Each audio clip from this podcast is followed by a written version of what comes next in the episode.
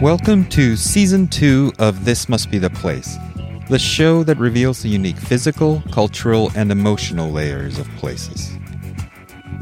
Let's start the new season with, with some big news.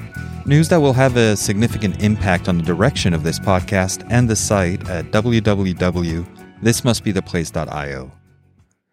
I will be moving to San Sebastian or Donostia in the Basque country of Spain in the fall of 2017, most likely in November. The plan is to live there for at least a year. Because of this, the themes and topics I will cover will grow to include life in this new town, in the Basque region, and in Spain overall. I will also spend some time describing the motivations for the move, the planning involved, and some of the philosophical thinking around the choice to become an expat. That said, this is not a complete shift of focus. I will still be following the central mission, revealing the unique physical, cultural, and emotional layers of places. It, it just so happens that instead of being based in Seattle, I will be based in the Spanish Basque Country. This means that there will be episodes dedicated to the people and the nooks and crannies in San Sebastian and across the Basque Country.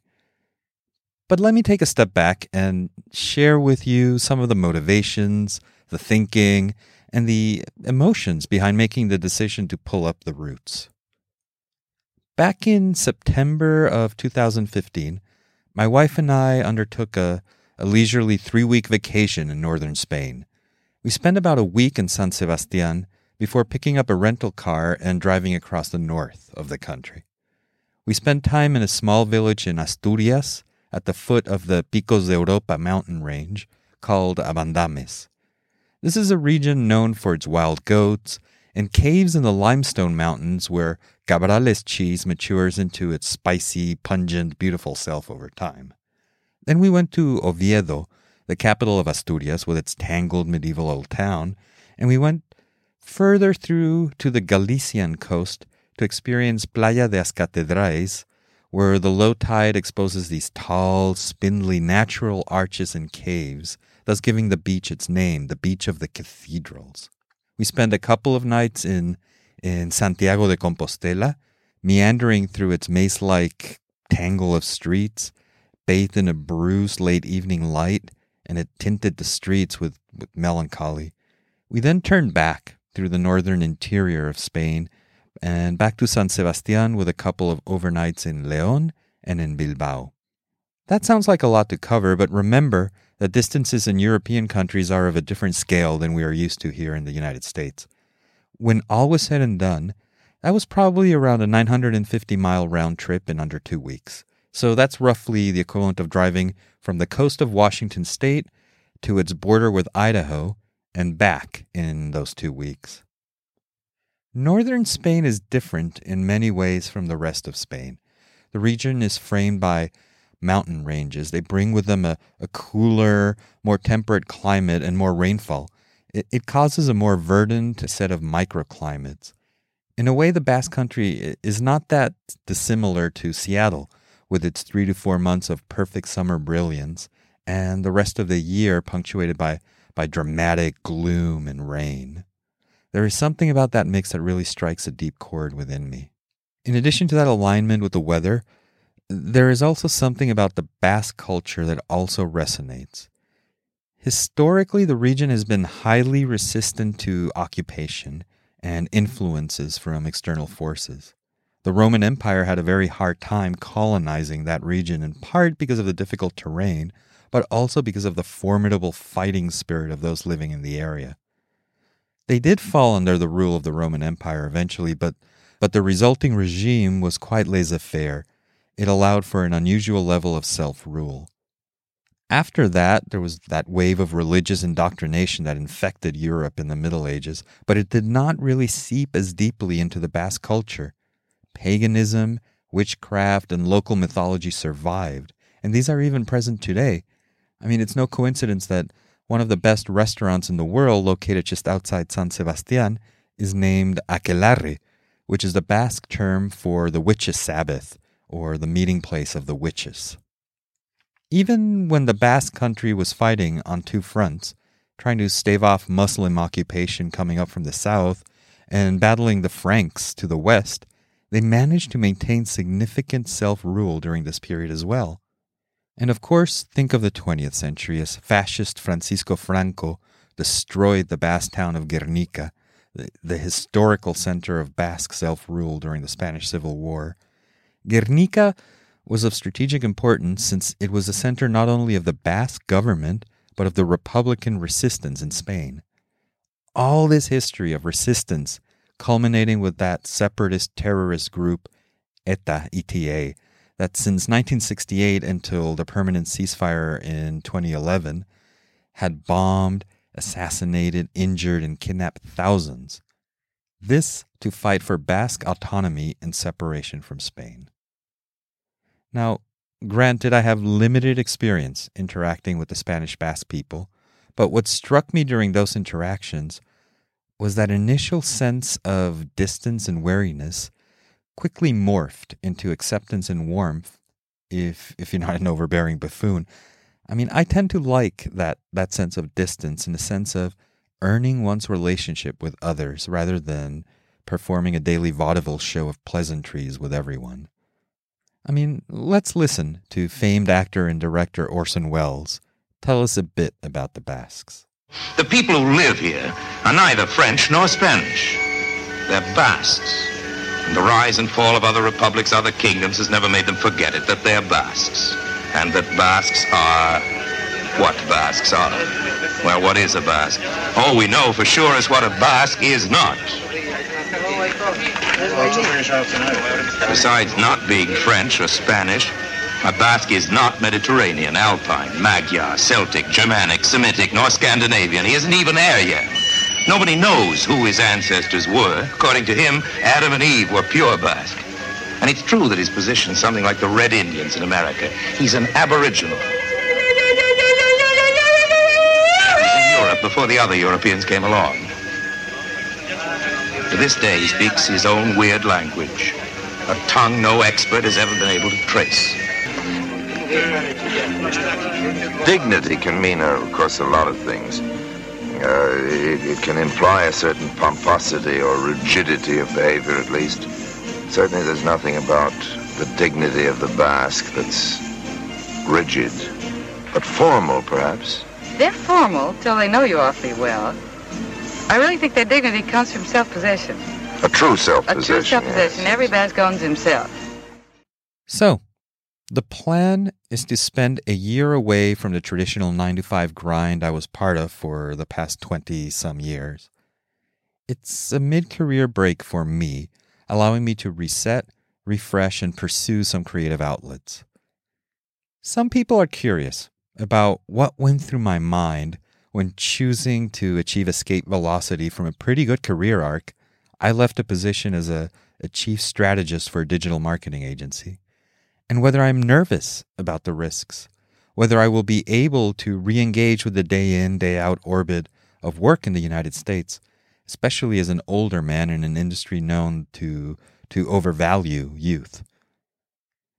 There are at least three primary reasons why I knew this was the move for me, but before I talk a bit about those reasons, let me share my attitude around the risks involved in interrupting a career by doing something like this. I engage in a thought experiment. I project into the future and I ask my 75 or 80 year old self, what would I regret with more pain? A. Having spent the bulk of my years dedicated to a career, not interrupting it, having had a steady stream of income and stability, and expending those three, maybe four weeks of vacation time every year, and never having pulled a trigger on a long term break? Or would I regret more? B. Choosing to interrupt a career arc at least once in order to spend dedicated time exploring a place or two in depth, understanding the essence of these places, but at the expense of having that stutter in my career where I might reconnect one or two steps behind where I used to be. On the assumption that I have a strong sense of self knowledge and that I will be roughly the same person at 75 than I am now, though probably with more ear and nose hair, it is unambiguously clear to me that my future old man self would be more pissed off and dejected at not having done this. If you are thinking of doing something similar, play with that thought experiment, but, but do it at a time and place where, where you are unencumbered by the neuroses of day to day existence. So that's enough talk about the risk and insecurities around this move. Let me talk about the, the three reasons that motivated this decision. One factor has to do with rescuing the concepts of, of leisure and idleness from a dominant worldview that holds them suspect. And let me be clear this is not adding weight on the so called life side of the work life balance scale. It is more of a, a rejection of that binary, that work life binary, since it implies that life is what happens when you're not part of work, as if there were some non porous divide that you tunnel through every morning and every afternoon.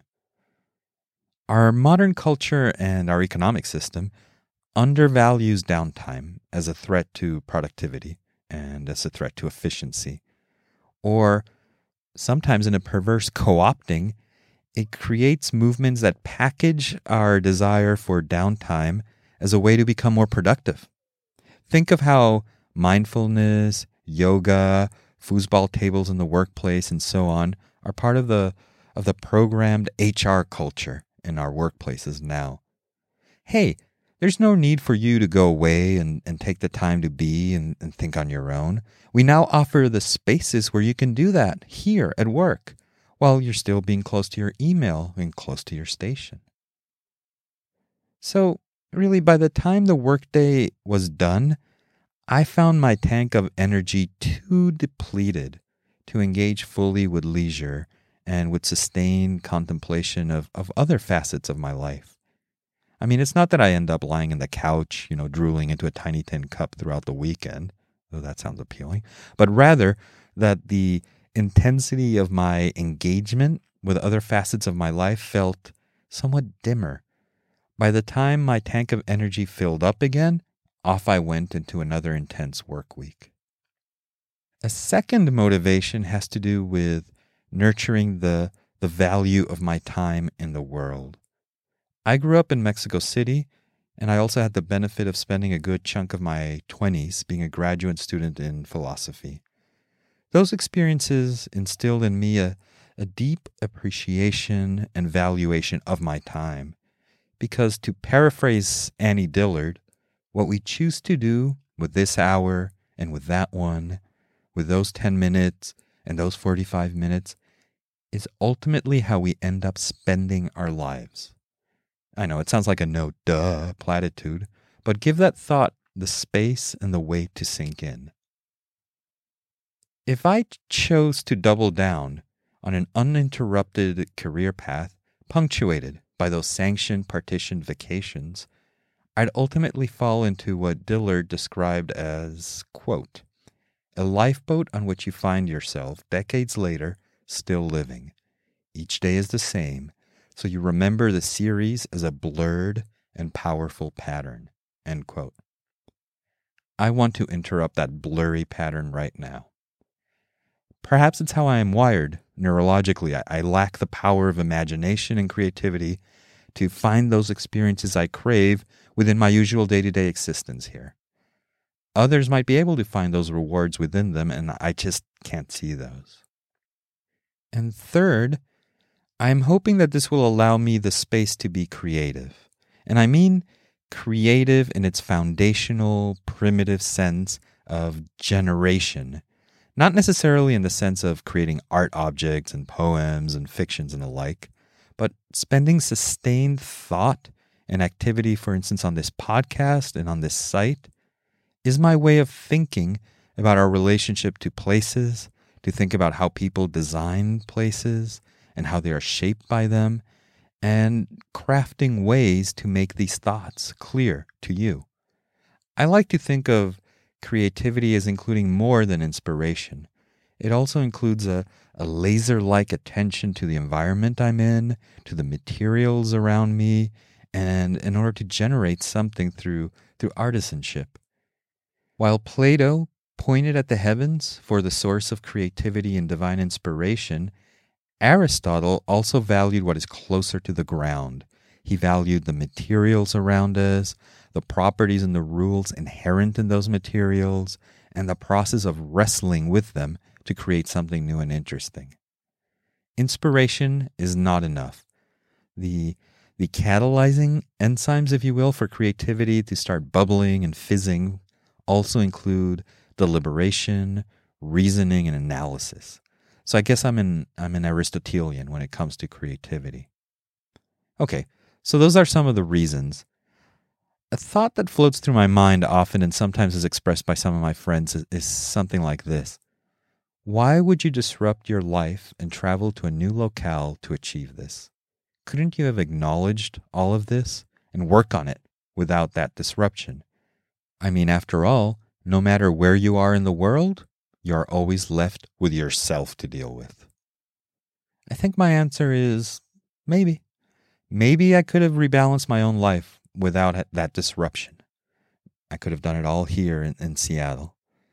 But as I mentioned during the episode on philosophers and places during season one of this podcast, I do believe that we are physical objects ultimately, bouncing our way through life, and that the physical environment you choose to submerge yourself in and then be bombarded by its particles, that is as influential, if not more, than your own internal efforts to change. And to put it even more bluntly, if I am to engage in errors throughout my life, I'd rather those errors and mistakes fall on the interesting side of the spectrum of possible experiences. I mean, I've already done my tour of duty within the more expected, more normal side.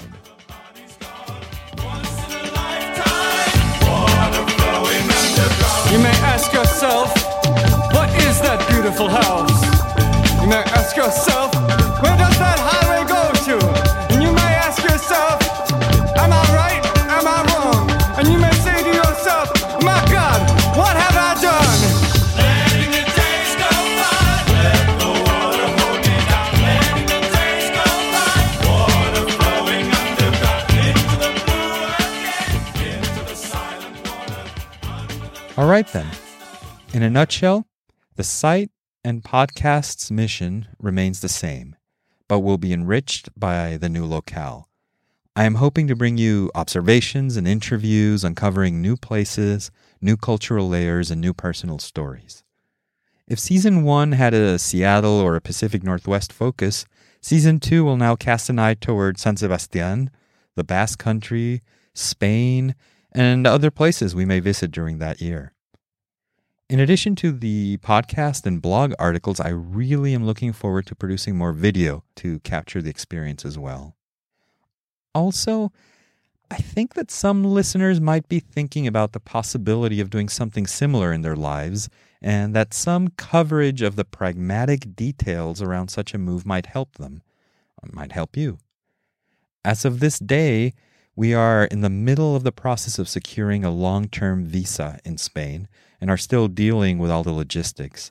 But I think I'm going to offer a separate companion set of episodes, if you will, that will focus on financial planning, lodging and residency issues, on how to travel with pets. We have two cats in our case, on navigating the visa process, and, and so on.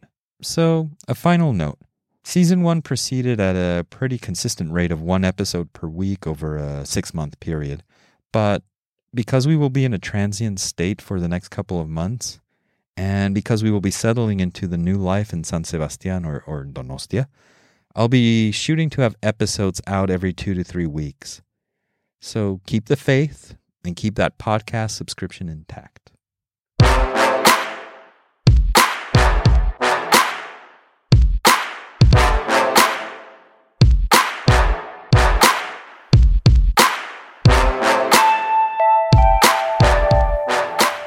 Thank you for listening. Don't forget to share, like, or leave a review about this podcast since all this activity helps us get noticed and grow. I would also love it if you visited thismustbetheplace.io, where more podcasts, videos, and written content live. On that site, you will be able to learn more about the impending move and about the Basque Country on the companion page that will be associated with this episode. And as always, you can subscribe and receive the latest, greatest episode on your favorite app and device. And you know, to reiterate, if you have the time and inclination, it would be great if you could leave a rating or a review on iTunes because those actions really help podcasts get that additional visibility and traction. Until the next time, this must be the place.